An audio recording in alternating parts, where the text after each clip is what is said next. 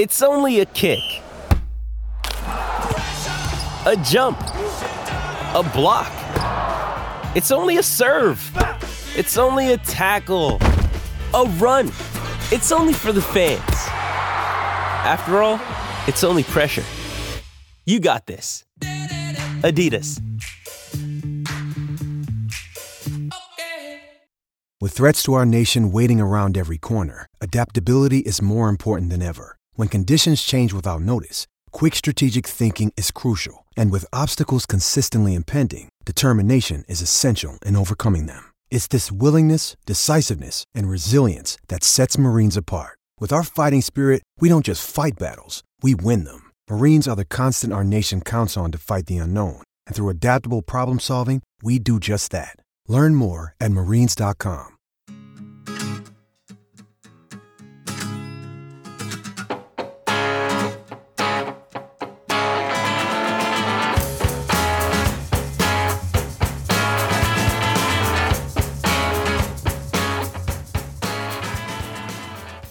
Hello, Cheeseheads, and welcome to another episode of the Cheese Room podcast. Tonight, we're talking about a 2 2 draw with Man United, a comeback of sorts. We've gone back to being a second half team, but that's generally better than what we've been for the last couple of matches, which is a no half team. So, positives all round today.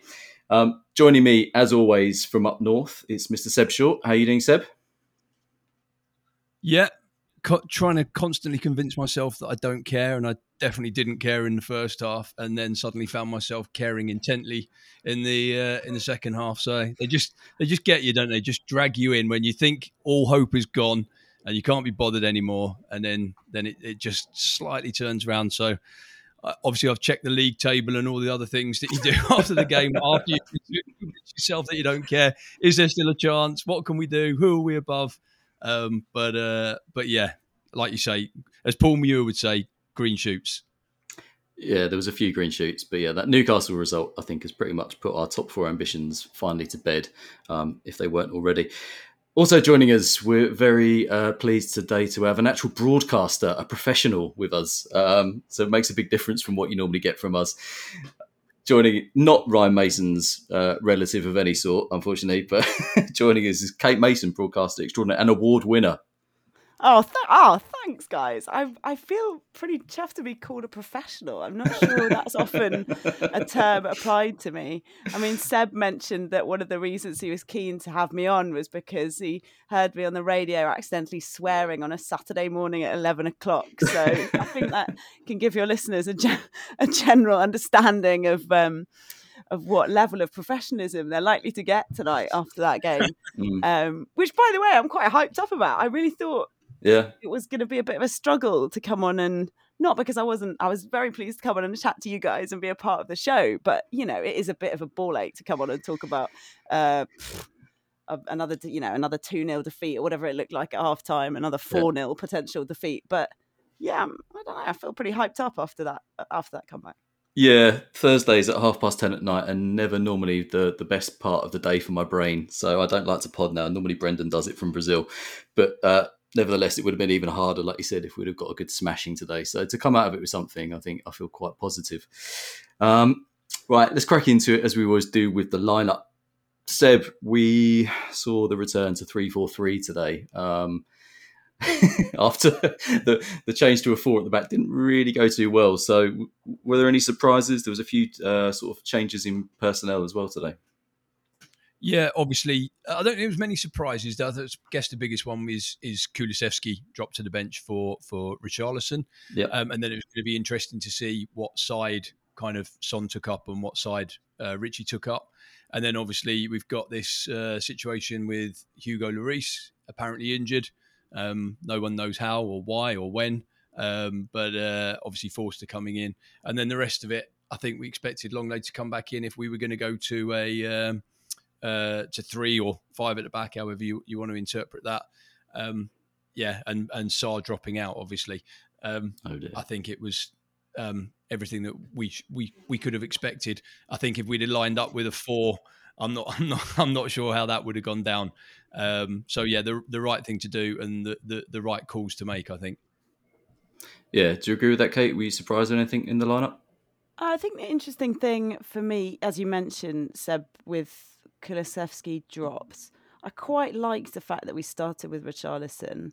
I feel like he makes a nuisance of himself. I was frustrated because he, I think, again, you know, we've got two players there, Son and Rishi, who have confidence issues right now. As I mean, as we could say that about many of the squad in context of the performances, but I think he's got the issue that he hasn't scored goals, right? So mm. he's making a nuisance of himself. He's he's putting himself about. I liked what he was doing in the first half. I really did. Like I always feel like he might be able to make something happen. But he had a couple of uh, we're getting more into the, the conversation about the game, but you know, he had a couple of big chances, one in particular where he squared it and he absolutely should have shot, no doubt about it. Mm. So, all that said, I do think it's a good option to show him.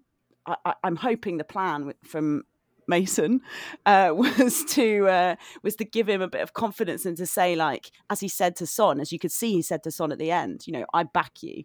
Get yeah. on there, do what you're good, you know, do what you're good at, and I will back you. So yeah. I liked that.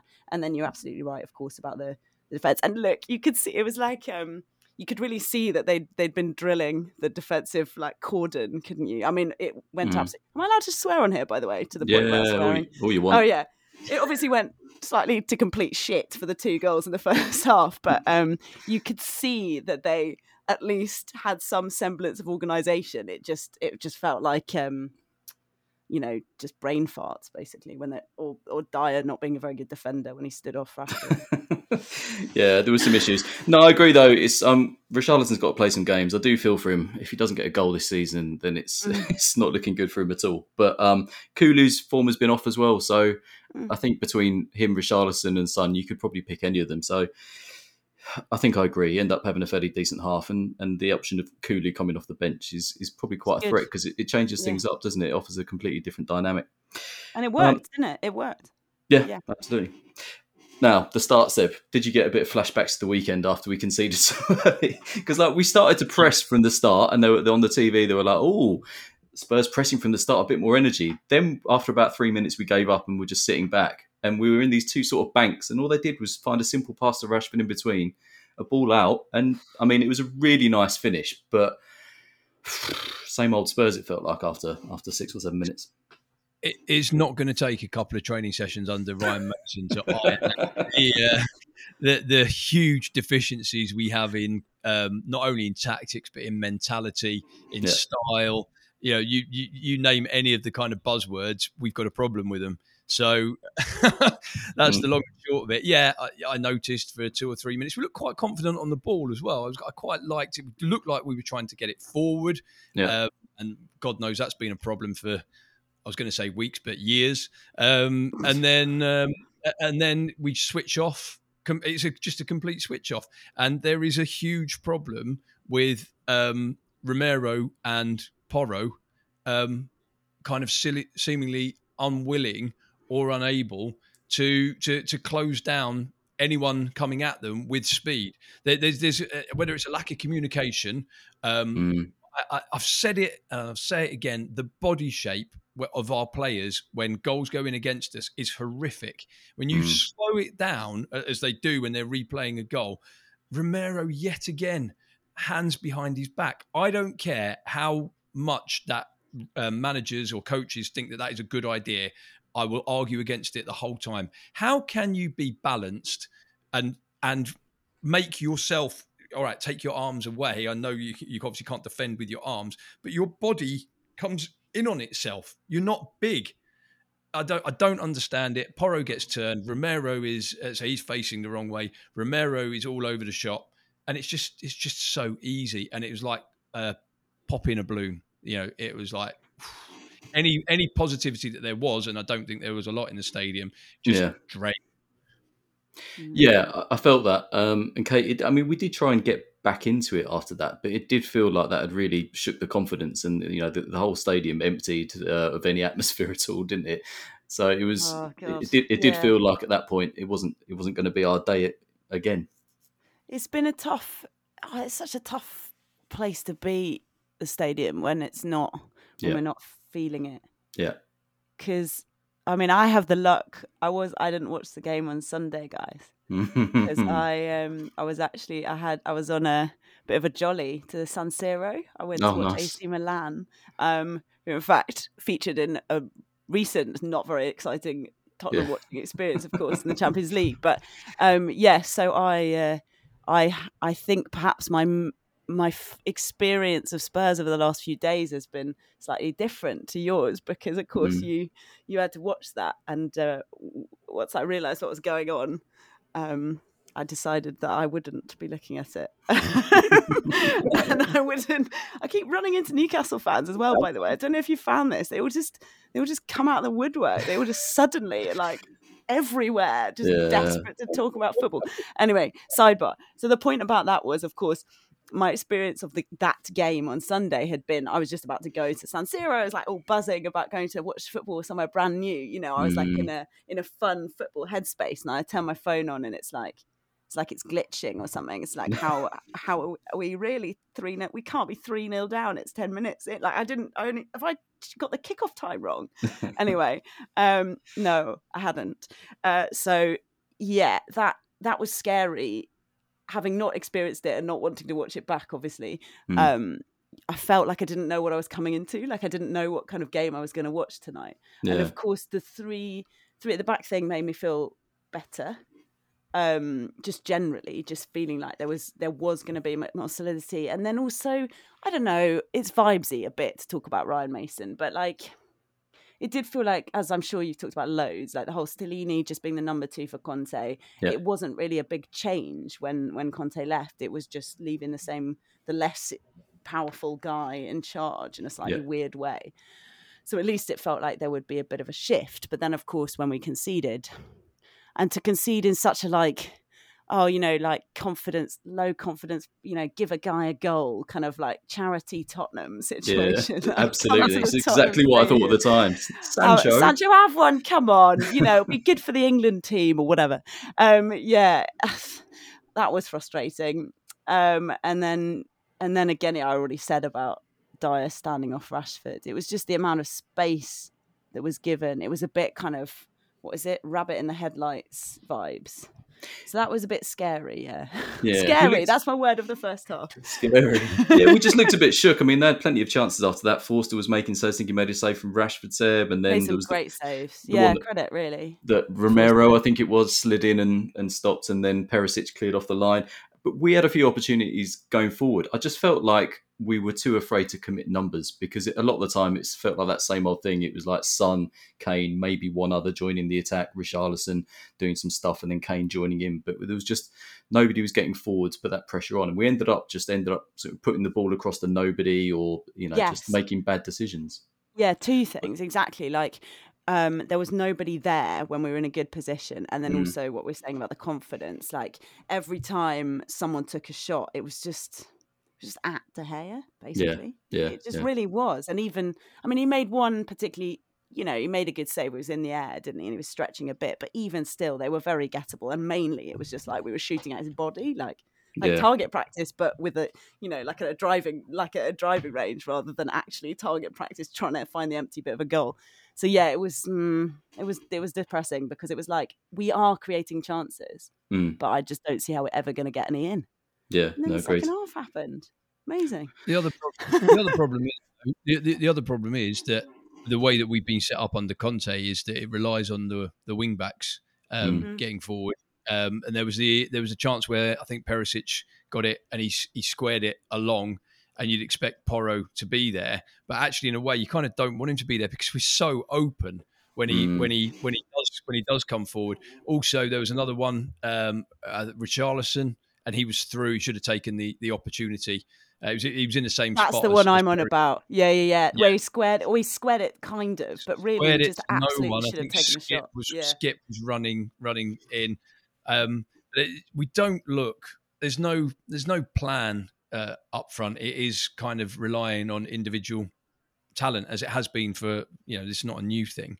Um, So it, as Kate said, I, I, I felt I, I didn't feel like we were going to score, um, and uh, that's a, that's a huge problem. I watched the second half. Uh, sorry, the first half, very calm, knowing it was everything that I'd kind of seen all um, all season. A little bit of huff and puff, a few little half chances, but as soon as the ball went forward against us, we just looked at sixes and sevens, and obviously the the second goal just mm. sums that up completely. And what you know, before we kind of get onto it, the point about pushing too many people up, especially from from from wing back. I mean, that is it was schoolboy stuff.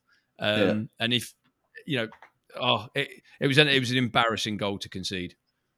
Well, this is it. We had pushed up too far. I mean, Perisic had that chance, and again, if that if that had gone in, we wouldn't be in this situation. So it was so typically Spursy that we'd do that. Then they got the other end. As soon as you heard he's one on one with Eric Dier, it didn't really. It kind of felt inevitable, didn't it, Kate? That that was going to go hit the back of the net.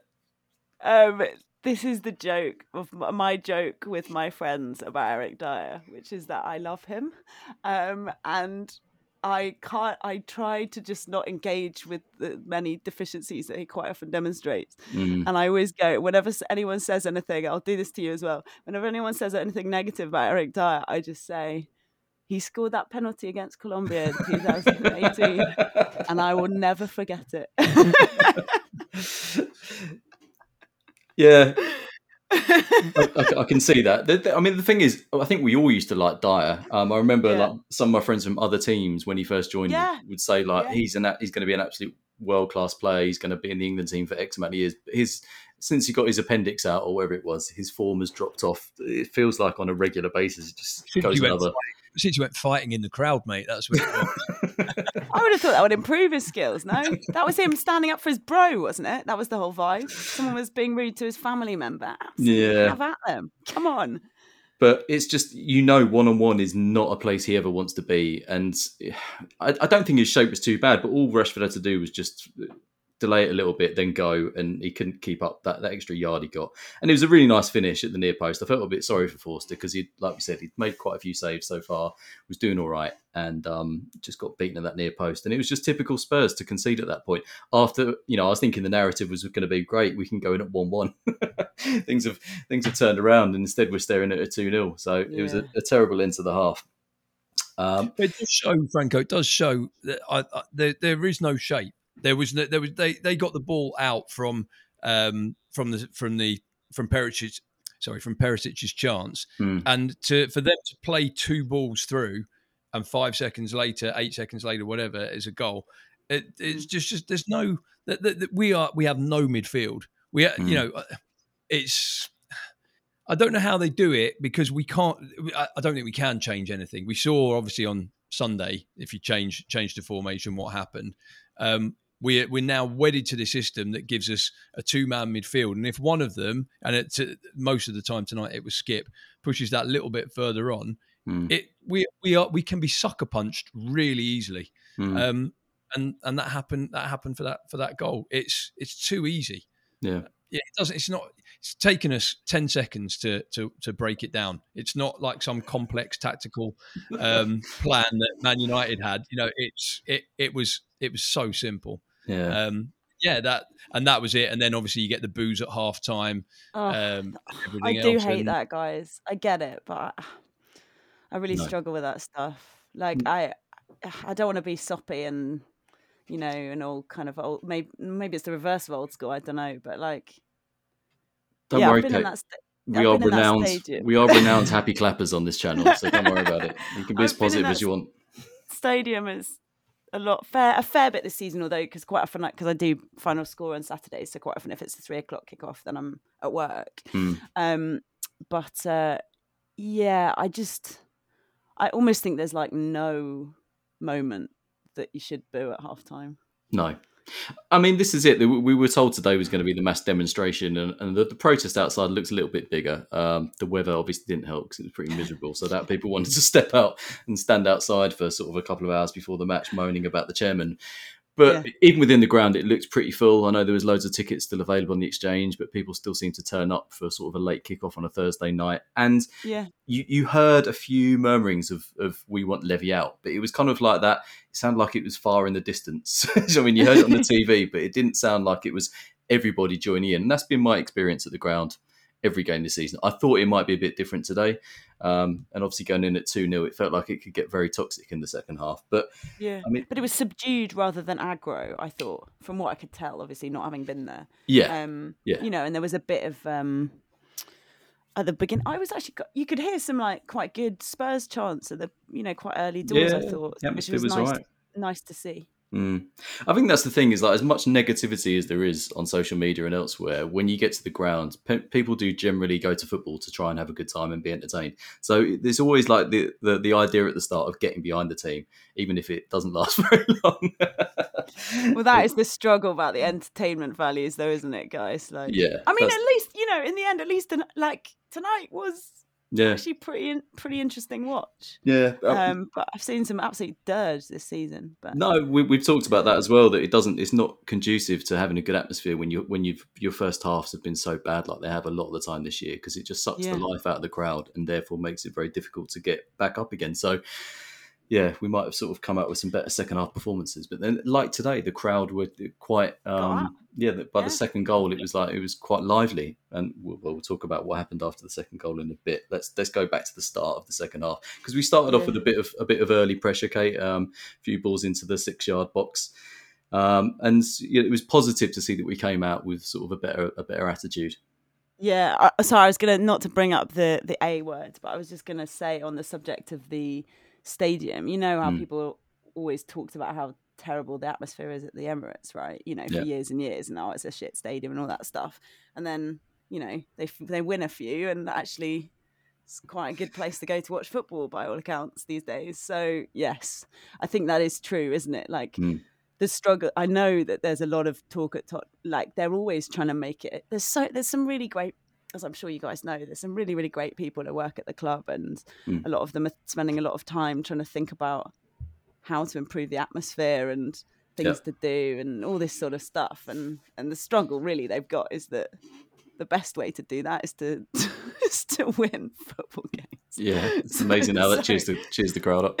yeah, score a few goals, that, that kind of thing. Yeah, Um, but yeah, sorry, I've lost, I've lost my where where were we at? Oh, positive positive start. Positive Start, start. start of the second half. second half. Yeah, it did. I mean, it did look different. I'm very like they were trying. Did you hear in the post match? They were all trying to be like, "What did you say in the um? What did you say in the half time to Ryan and all of this stuff?" And he's, I mean, he's like, you know, I, I, I, I do buy into the idea that he's saying to them that I believe in you, and I feel like that is actually something that is probably quite important for them at this stage. Yeah, Because I think I can't remember who said Seb, maybe it was you. Completely like agree.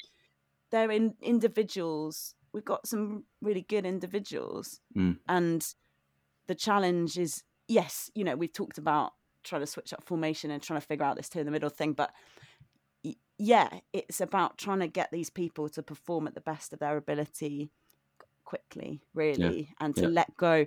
You know, Ryan's trying to, I guess, hold as a young man who's part of this system to hold the pressure and to kind of diffuse it. I guess Mm. I've seen. I saw one of these like um one of these quite nice cartoons that goes around on on Instagram fairly often of you know like uh, it was this, it was about managers actually I assume in a kind of in the workplace Mm. and it was like a picture earlier of a a guy holding an umbrella and that's the manager and then there's all the like stuff that they're they're protecting you from basically and I think that is the job of Ryan Mason right now is to say to, is to keep reminding them that like they are the players that they can be and he's Yeah. going to take responsibility for everything else and Well- I don't know so I do you think that he can I don't know I think it's the polar opposite. We discussed it on on a few pods recently, especially after the last game. It's the polar Mm. opposite of what they've been told um, Mm. through I believe, through managers' tactics for the last three years under under Jose and, and under Conte, barring a few months. It it is negative, essentially messages transmitted to the players of you're not good enough to win unless Mm. unless we play this negative, um, boring backwards football. That Mm. that's that's what it seems like to me. I said it on the last pod. I specifically remember an Arsenal game um, where we won under Jose. We won 2 0, and it was Yeah. backs to the wall. Sissoko and Højbjerg in the middle, literally running around like lunatics. And it was, this is how we can win a football game with, because you're not essentially saying you're not good enough to win a normal football match. So we're going to Yeah. play this kind of anti football. And it's, it, it is, it is ingrained in the squad. It is ingrained in all of them. And players who have natural talent and natural flair. And I, I've been one who's really kind of got behind Kulusevski. Uh, I thought he was an absolute breath of fresh air when he when he when he first came. And this season he's had all the stuff. It looks like he's literally been punched up against the wall. He's had all the stuff in knocked out of him. You see it with Richarlison, maybe for a different reason, in lack of goals and things like that, but zero confidence. You see it with Son, obviously playing this Son kind of is- neg- yeah, negative way where he makes a run. Perisic gets the ball on his side, and Perisic passes it backwards, uh, Mm. and he's left in, in no man's land. They've all, to a man, had this kind of negativity kind of thrust upon them. I honestly believe that, and I said on the last pod, these are not bad players. Kate, you just said, you know, individual talent is there. You know, Mm. someone needs to come in and find a way, a getting their confidence up, and b finding a bloody formation that plays to the strengths of the players. We've got Pedro Porro. We were screaming for him. Why is Levy not put him and all this? We need to get him in. He'll change it. Well, I've no doubt he's not. I- I've no doubt he's a good player, but for the last few weeks, I've been praying that Emerson Royal comes back. But that's Eesh. that's not that's not Pedro Porro's fault. He's been thrust into a situation. How many managers has he had already? How many Mm. voices has he got telling him different things? It, you know, it's just it's been an absolute car crash. And the the big fear for me, and we've discussed this as well, is well, there's two, two, it's two points in one. Who wants to stay at Tottenham now, and who wants to come? Mm. Because Mm. you, you know that that is that is the, the the the wider issue. I know we're coming away from the, from the match a little bit, but the, we are we are turning very good, skillful players into shadows of their former self, and that that is a worry.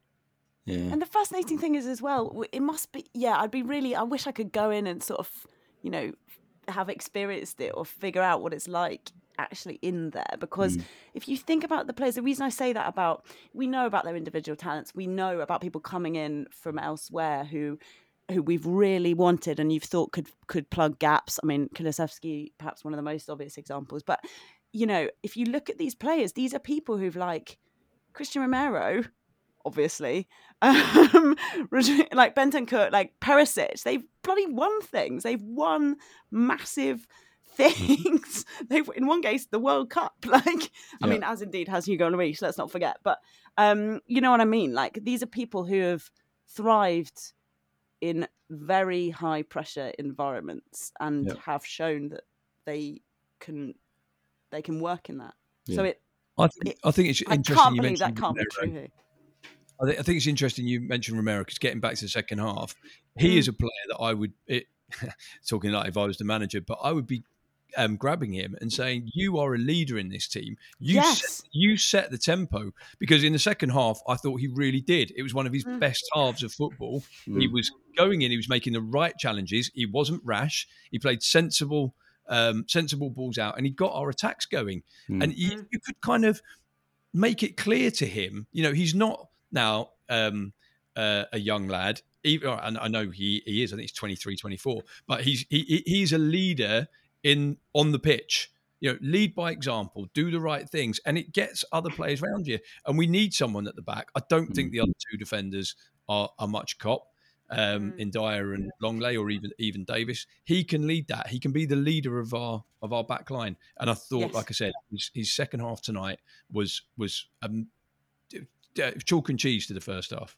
Mm. What No. do you think it? wa- Oh, sorry to interrupt. What do you think it was? Because I know we sort of fluffed around, and presumably there was a conversation, and and clearly, like Ryan did a good job of motivating them. But there's got to be more than that because do you remember also in the first half the way it was so slow?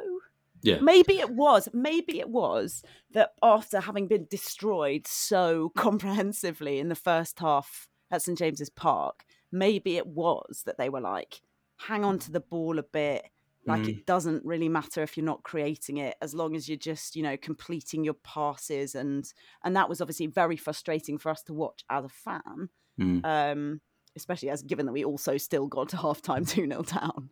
But you can maybe see the method in that. Um, even though I really didn't enjoy that bit at all. No, I- like Seb says, I think it's a confidence thing. I think we've been told not to take too many risks. Um, but also the other thing is Man United, the way they were sort of closing us down when we had the ball from goal kicks and stuff. And then you look, Mm. Fernan- Fernandes was just sitting on Ho- Højbjerg. Højbjerg, when he's got a man near him, does not want the ball. And and then he Even just, not even the world's most f- fast re- uh, recovered man. What have No. you seen this on crutches on Monday in a protective boot, Fernandes? yeah, I know he's done amazingly well Starting together. today. what an absolute joke! Do you think Then it was he- just a? Was it just like a con? I don't know. Yeah, it, it does seem a bit strange that he's recovered and managed basically to start a game like that and, and looked absolutely fine, didn't he? Even got kicked, Absolutely fine. kicked a I few times. very like I would be. Yeah, exactly. I'd, I'd be on him. I'd be giving him a few little. Uh, Yeah, but it's it's so easy to negate the way we play and make it difficult for us to pass out the back because everything else, you're right, is so slow and it's so predictable. So all they really need to do is stop the ball going into that midfield, one of those two.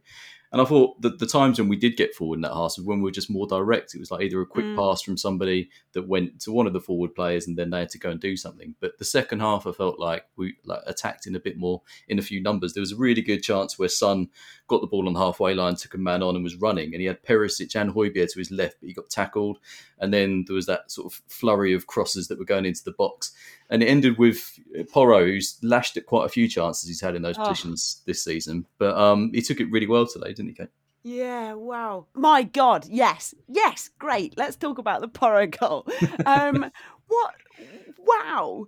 Honestly, like because he hit it with the outside of his boot, right, and it Mm. cur- it kind of curled into the to the yeah to the oh man it, that I just love that so much. I Yeah. mean, he had a bit of time, but also, but he didn't really because it was all like pinging around in the box, and then Yeah. it came out to him, and you think. I was surprised he didn't. I don't know. Try and take a few more touches, or like, but no. He I was just glad it. he didn't hit Richarlison on the line. Can you imagine? That was that was, that was Richarlison was literally sprawled on the goal line.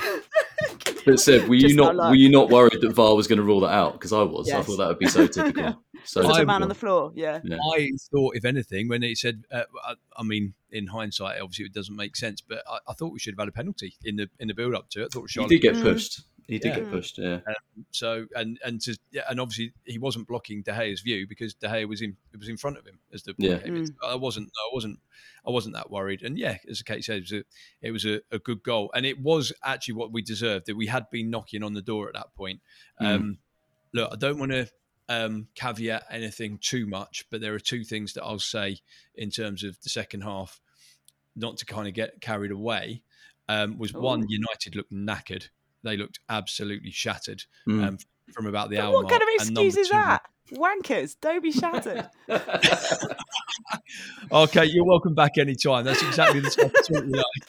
Um, and no, the other on. thing I thought as soon as Eriksen went off, um, Yeah. that was that that had a massive effect. Um, yeah, and Fred, definitely. re- as a replacement, was was just not up to it. No, Fred I was was so shit. glad to see it. To be honest, I was so glad to see him go off. I just it hurts a bit to see Yeah. him play for them.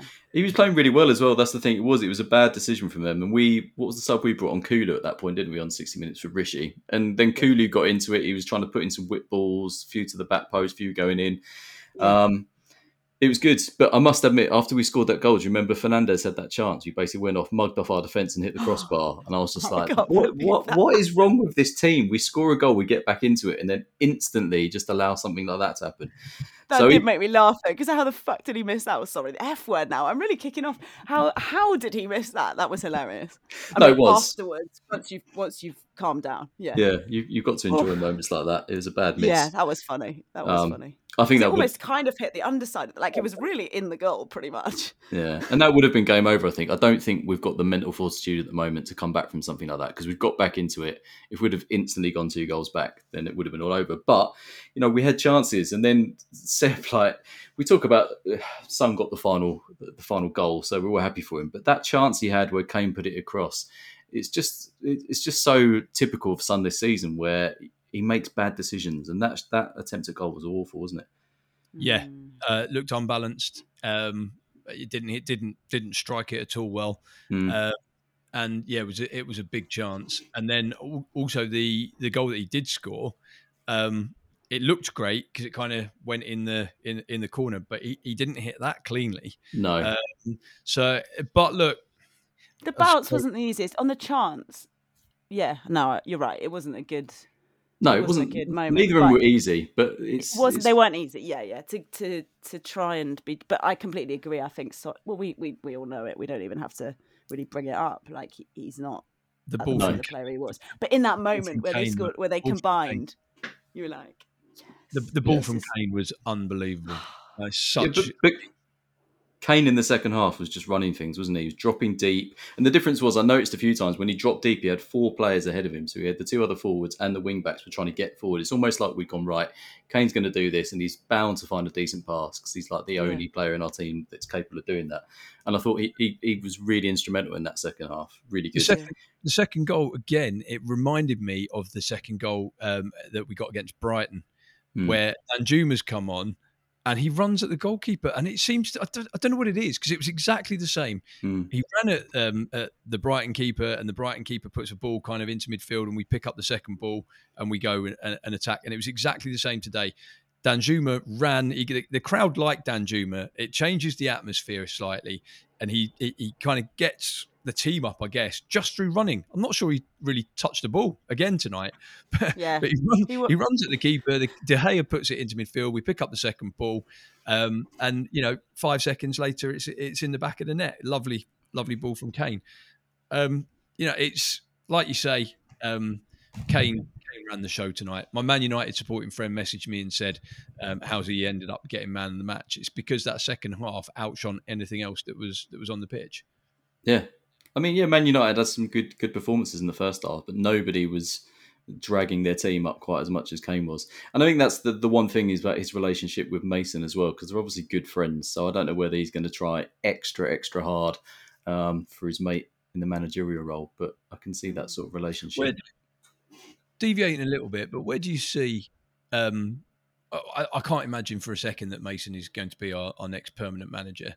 So, where do you see Mason being? Should, should a Nagelsmann or, or or the like come in? Does he then revert to assistant coach again, or is is he out on out of the door because Nagelsmann or whoever it is wants to bring his own person on? It's got to be a very tricky situation.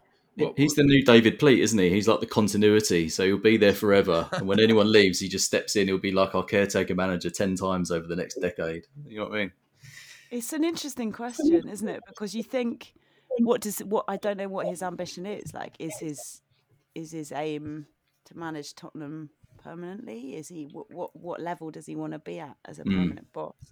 Um, I was talking. I went to do a chat with Rob Edwards earlier, the Luton Town boss, just talking like a sit down, talking about.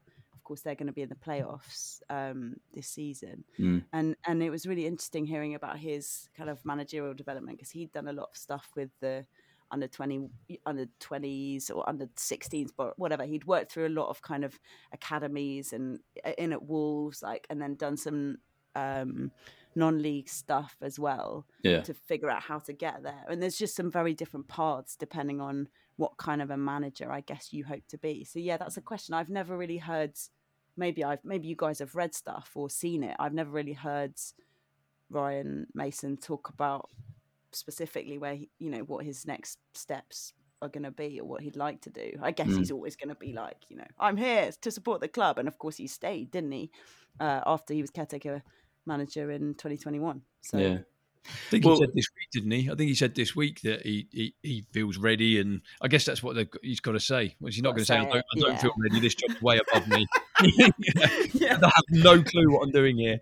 I told the Uh, chairman this, but he said do it anyway. Yeah, exactly. yeah, exactly. yeah, yeah, yeah. Or maybe he'll turn it, or maybe he'll go like Nate and uh, Ted Lasso and go rogue and go and manage West Ham and fuck us all over. Um, on Danjuma, by the way, I wonder also a bit if. Uh, if in the stadium he feels like whenever he comes on, he feels like a post Conte thing, like a reaction, a Conte reaction player. Because Yeah. obviously he never got on when Conte was there, and it was always like we've got this player who he wanted, but he never gets to play. So I sometimes feel like there's a kind of joyfulness for the fans whenever he comes on, whatever happens. Yeah, and it's also the unknown quantity, isn't it? It's like we always like a new player until we've seen him play for a few games, and then people start hating them. It's just the way it goes. Yeah. So he's still got that yeah, new bedsheet sort of aspect to him, doesn't he? yeah. I also really liked. I haven't.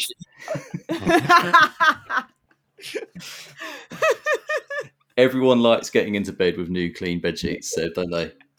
Come on. Uh, it- it- yeah, I've never heard a player called that, but I'll remember that. um, I also really liked. Okay, guys, this you're going to be able to tell me better if he's not a player, Japhet Tanganga. But I have very, um, I have very fond memories. I saw him play basically once live, and I'm pretty sure it was. I mean, it's going to have been more than that, but like I remember when I really remember it, and he, I think it was the game that we beat City Hmm. like very early on at the start of last season. Would it have been? Yeah. um, Yeah. Anyway, and he like absolutely um killed Jack Grealish on the right, and it was just amazing. And I just remember being like, "Oh my god, we have a player!" Like, please, I need to see more of this. But yeah, since then I haven't. No, he's just not been played enough, has he? I think we've talked about that as well. We'll never know whether there's a player in there. He looked good for a few games, but he's also had a few dodgy. But he gets put in, you know, like Europa League games where nobody performs well, and that's the curse of being a sort of peripheral player at Spurs. Is that when you do get a chance, it's normally in a team where we, we put in terrible performances. Um, I was surprised. I think we all were that he hasn't maybe gone on loan, but being that sort of homegrown element means he's sort of kicking around the squad to make up the numbers. But it was yeah interesting that he got on the pitch tonight, even if it was for about what three minutes or something. what that was the, the only gripe that I had with the with the second half. Uh, Mm. I, I do I don't understand why Son came off. He also came off at a time when Kane had gone down injured. Now I do think Kane w- did the right thing and something that we never do as a team. The amount of teams in the, in the Premier League who have a, a timed injury. So Southampton were the ones where it got really Southampton no- no- classic. yeah, yeah, yeah. I think it was 67 minutes every single game. Someone would go down with an injury. They'd be able to reconvene, have a drink, get some instructions, and things like that. And after we scored, you thought like the momentum's with us. It, we because we, play, we were playing really well, and it was attack after attack, and they Mm. looked tired. And then we scored and we stopped. Yeah, Uh, You and Son. Son, Son came off for Tanganga. I know they'd made a change because Porro had come off, hadn't they? So they needed someone on that side. I think at one point we had Kulusevski kind of half there. It didn't there was about five minutes when it didn't really make a lot of sense to formation, but that was when we scored. yeah. So I- I just didn't get the the the whole thing, and they just kept the ball United and and to fashion some chances. And I thought we looked again just a lack of confidence. That uh, that is all I'd put it down to, coupled with the the tactical change that for me. I wasn't. I- I didn't understand. Maybe you guys can make sense of it. It's Kaley Cuoco for Priceline. Ready to go to your happy place for a happy price? Well, why didn't you say so? Just download the Priceline app right now and save up to 60% on hotels. So, whether it's Cousin Kevin's Kazoo concert in Kansas City, go Kevin, or Becky's Bachelorette Bash in Bermuda, you never have to miss a trip ever again. So, download the Priceline app today. Your savings are waiting. Go to your happy place for a happy price. Go to your happy price, Priceline. Another day is here, and you're ready for it. What to wear? Check. Breakfast, lunch, and dinner? Check. Planning for what's next and how to save for it? That's where Bank of America can help. For your financial to-dos, Bank of America has experts ready to help get you closer to your goals. Get started at one of our local financial centers or 24-7 in our mobile banking app. Find a location near you at bankofamerica.com slash talk to us. What would you like the power to do?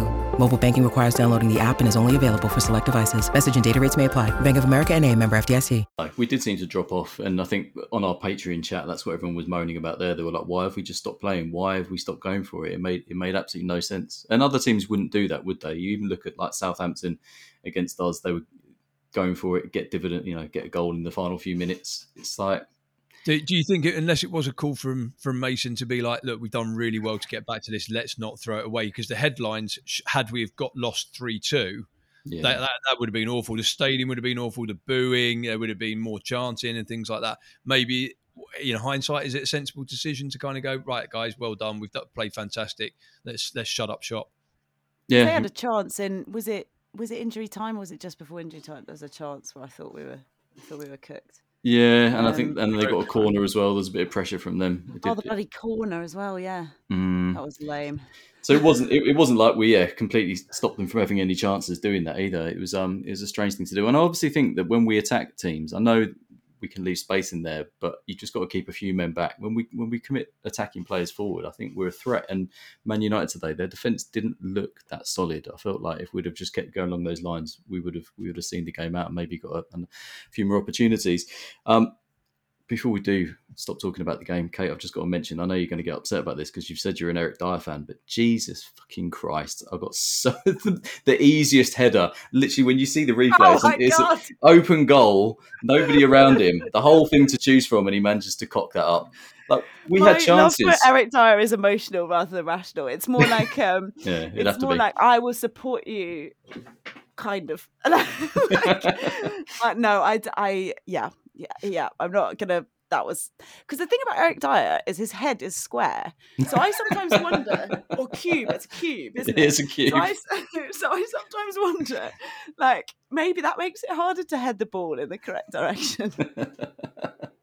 it could well be, but I was just looking at um the, our XG for the game. We actually won on the XG. I was Ah. thinking, how did we do that? But I think it's because Eric Dier is probably like a guaranteed goal. yeah, That was Yeah, that was that three. range, that was three on the XG. My god, yeah. Eric Oh. Dier was it 0.46, which means every other one of those goes in. Fucking Eric Dier.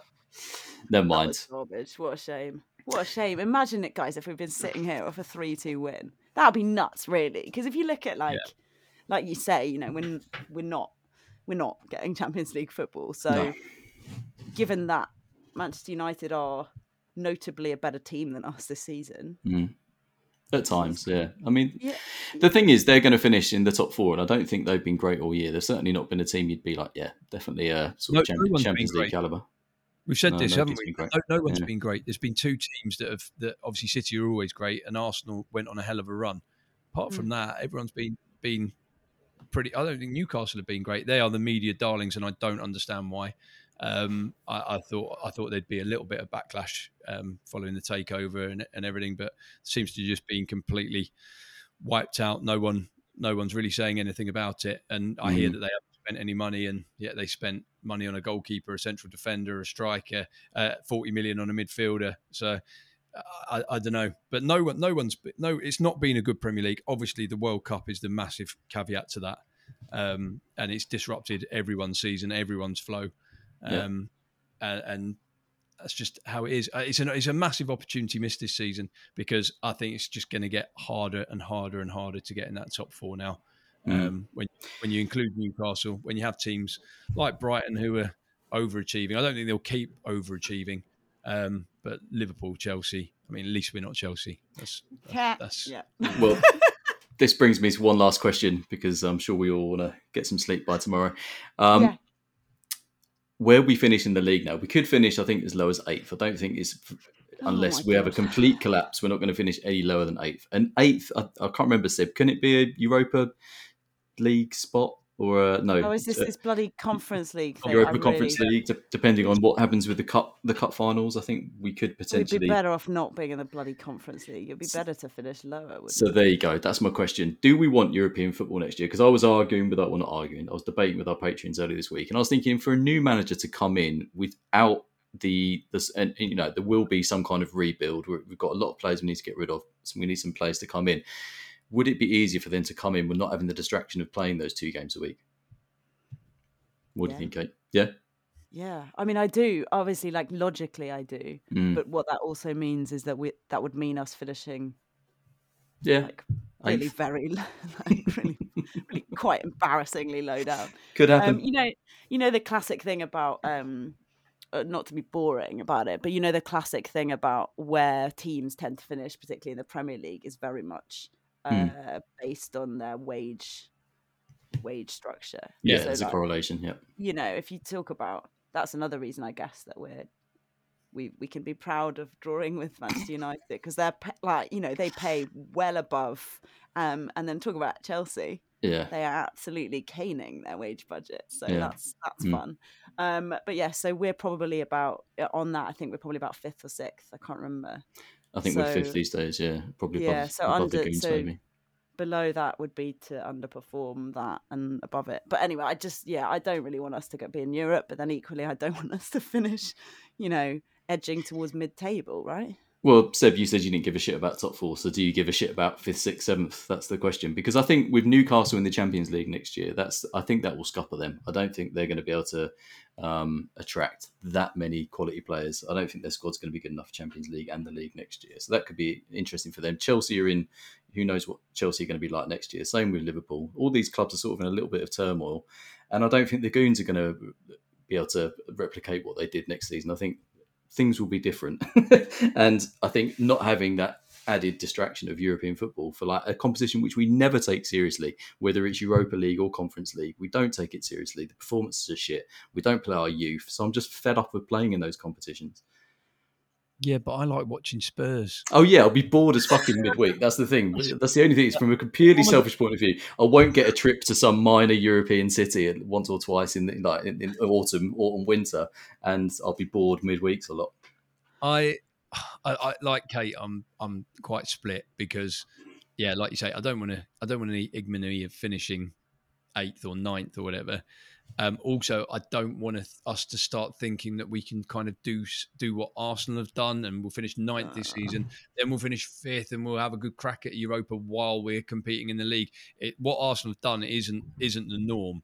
Mm. Um, I, I would rather be out of it. But does Harry Kane feel like he needs to play even Europa League football? Is that a sway? I I, I, I don't know. If we had con, con, kind of periods so? in the future where his his head's out. I, I don't know. Or is even the fact that we're not in Europe would it, would he look at that as being a benefit? I'll have a, a quieter year. I've run. Yeah. And what's he done? I mean, he's played every game, isn't he? He hasn't. He doesn't doesn't have to run himself into the ground for another season. Yeah, but he seems I, I to want know. to, doesn't he? He's like he's a nutter for that. He if you gave it. me fifth now, I think I would probably take it. Uh, okay. Just because, as Kate said, it's kind of. I think it's really where we realistically would expect us to be. Uh. Fifth, maybe sixth, and fourth is a good season, um, as it as it was last year. You know, got there by hook or by crook. Um, seventh, eighth starts to be. You know, if, if, Brighton and Villa finish above you, that's that's God, a, that's yeah, a disappointment, that's isn't it? Yeah, so. I was just I was trying to remember when we last finished um, eighth. It was two thousand and nine. Yeah, it was a long time ago. Um, was that the um, last time we didn't have European football then? Mm, yeah, it would have been. Um, yeah, I'm pretty yeah. sure it would have been. Yeah. That's the thing, but you know, Brighton and Villa. Imagine them having European football with the squads they've got. I think that that would kibosh their season to a certain extent as well, or at least put a strain on them. I just think, I don't know. To me, it sounds like a good opportunity, and I think for a new manager to come in, I think it would be good for them as well to not have that pressure and to be able to just think about putting out the t- the team they want once a week. Kate, can I ask you a final question? Please. Where are you on uh, Daniel Levy and ENIC? Oh God, I go backwards and forwards. I think I think the because I do the reason I don't I don't really like it when he gets he, in the past when he's been massively hammered is mm. because I think that people underestimate you know when they're like oh you know it's embarrassing to have a F1, whatever the thing is that we've got, the go karts in the stadium or whatever. Mm. Like, you know, I kind of know what they mean, but equally, we're competing with nation states here, and I don't think mm. that people, like you said about uh about the Newcastle stuff, like, is it does people don't reflect on that often enough. Mm. And and there are, by the way, you know, there are like journalists who are still talking about that and always talk about it, uh, like Miguel Delaney at the at the Indie and, and various other people. And and but if people choose not to, like, I can completely empathise with it because the the threats and the like, there's some there's bad stuff that goes on when people try and write against this stuff, even in in the UK. So yeah. anyway, that's a side point. Um, but yeah, so I do I do have respect for what has been done at Tottenham. And I, I also, if it doesn't sound too kind of little Englander, I'm quite proud that it's like an English owned club as well, which is a very unusual thing in the Premier League. Um, I don't know if that does sound a bit kind of well via via a yacht in the Bahamas, yeah. sure, but I mean, it's I, you know, I'd rather have that than um, well anyway let's not let's not take on the fans of various other places no. um so so yeah that that for me is vastly preferable to some of the other alternatives. Mm. Um, but equally, I just there's just this big question mark around the decision making related to the managers and related to the way that it feels like the club is kind of a bit even though you've got these key people who are who are really good like there's definitely some really good people in key possess- positions you know i've Mm. met them like um but it it is curious that that there doesn't seem to be this yeah it does still feel so chaotic Yeah. and some of the decision making. And then you think like the thing with the par- we don't have time to go into the whole Paratici saga, but you know that actually did look like quite a promising step. But then of course instead it just turned into this absolute disarray because you know he's getting banned from football or whatever's happened now. Yeah. Um, so that I thought was promising, like it indicated that there was some recognition. Um, but then equally, then he goes and does stuff like talking at the Cambridge Union when he hasn't. Have you to see this? Of course you did. yeah. when he hasn't, when he doesn't ever do interviews, and you're just like, oh, mate, you And- don't help Yeah. yourself. The thing I said about that last week was the business terminology we starts talking about to maximise the opportunity of owning a football club. You're like, mate, that is not, not what fans good. want to hear.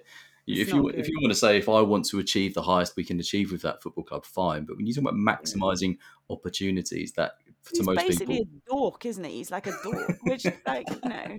So I and I empathize. I, yeah, I empathize. I'm a bit, a you know. But it's so it's it's look. It's not a very good answer. There's there's a, but I think it's more diffuse and more complicated than I I, I don't feel comfortable being like just being like, uh, you know. Yeah, the, the problem is the people that are anti ENIC are so entrenched now, they're not going to get out of it. So, what's going to happen for eternity until he leaves is that every time we go on a bad run, it will bubble to the surface again and then it will slowly simmer down. But even tonight, I think there's a video of Donna Cullen when we conceded and she just turns and says, that shit. And everyone's digging her out. And I'm like, Well, it was shit. So, what would you expect if I was there and you filmed me going, It's shit? You're not going to be digging me out, are you? Like, what was she? What was she supposed to do about it? Someone started Yeah. to try and say like, "Well, she didn't want Poch back in, and now she's saying that we're shit." I'm just like, what? What sort of mm. mental gymnastics are you doing to try and bring in these arguments? It's just, I just, you know what I mean? I'm vaguely on, you know, no, I'm mostly on side with the the club need to seriously have a think about how they run things, and they need Yeah. to start thinking a bit more about the fans and it not being just such a transactional relationship. All of that stuff has, has needed to happen for a long time, but Yeah. I can't get on side with some of the hyperbole and stuff that gets leveled at them because it's just it's just over the top. Um, I just yeah, I think that's about right. That's I think that's my view. Basically. I mean, the other thing is obviously, sorry, the Poch stuff is a bit annoying because obviously, like, yeah you he did so well, and and then didn't get that, and then sort of then Mourinho was sort of backed, and it wasn't a good fit. Anyway, yeah, maybe if- that's maybe come back, we'll talk about that. yeah. if Poch goes to Chelsea, I don't know how I'm going to feel because he's he's going to have to be dead to me while he's there. He's going to have to be, but then you know, as long as he doesn't win anything and leaves them in a worse state, then fine. They can't He get could be our sleeper agent. Yeah. can relegate them. Get them relegated. That's fine. Oh dear. Right, just let me quickly mention footballprizes.co.uk. This week we've got a Harry Redknapp, which is a bit uh, weird. Harry Redknapp signed and framed Spurs shirt with number one on it. Uh, tickets for that are three ninety five, and there's only forty nine available. So a good opportunity to get in there. That closes uh, on the seventh of May, so you've got loads of time. That's no, sorry, the third of May, Wednesday the third of May. You still got loads of time at seven thirty pm. Don't forget with the code CR10, you get a ten percent discount on your ticket prices, and that applies to anything else on the site. So get involved. Footballprizes.co.uk. Right, Sebastian, thanks ever so much for joining as always, mate. No problem. Thank you for having me. I'm off to bed and dream of Eric Dier. I mean, that's the one thing about living in your onesie that you've got on now. So we're doing video for this uh, for this pod because Kate wanted to see our faces, uh, and she really wants to see she's Seb so onesie. I wanted to see the onesie. Yeah. So is that? Sorry, is this is too much of an intimate question, Seb? But is that? Are you are you going to bed in that? No, no, it's it's far it's far too too warm. I'm afraid. Um, no, Seb, I'll- Seb will shed his onesie on the way to the bedroom for Mrs. Short. Oh no! Oh dear. All right. Well, we should probably leave it at that then. We should. Thanks, Kate. Thanks ever so much for joining. I'm um, Lovely to chat. Thanks for having me. Uh, yeah, it was a lot of fun, and thank God it was two two. Eh? Exactly, exactly. Right. Um, look out for the YouTube guys. We're doing Liverpool at the weekend, so I think Bren's still in bloody Bolivia, so I'll be doing that one as well. Um, so look out for that on the Sunday. But until next time, come on, you Spurs. Come on, you Spurs. Come on, you Spurs. Sports Social Podcast Network. It is Ryan here, and I have a question for you. What do you do when you win? Like, are you a fist pumper, a woohooer, a hand clapper, a high fiver? I kind of like the high five, but if you want to hone in on those winning moves, check out Chumba Casino. At chumbacasino.com, choose from hundreds of social casino style games for your chance to redeem serious cash prizes. There are new game releases weekly, plus free daily bonuses. So don't wait. Start having the most fun ever at chumbacasino.com. No purchase necessary. Group. Void were prohibited by law. See terms and conditions. 18 plus.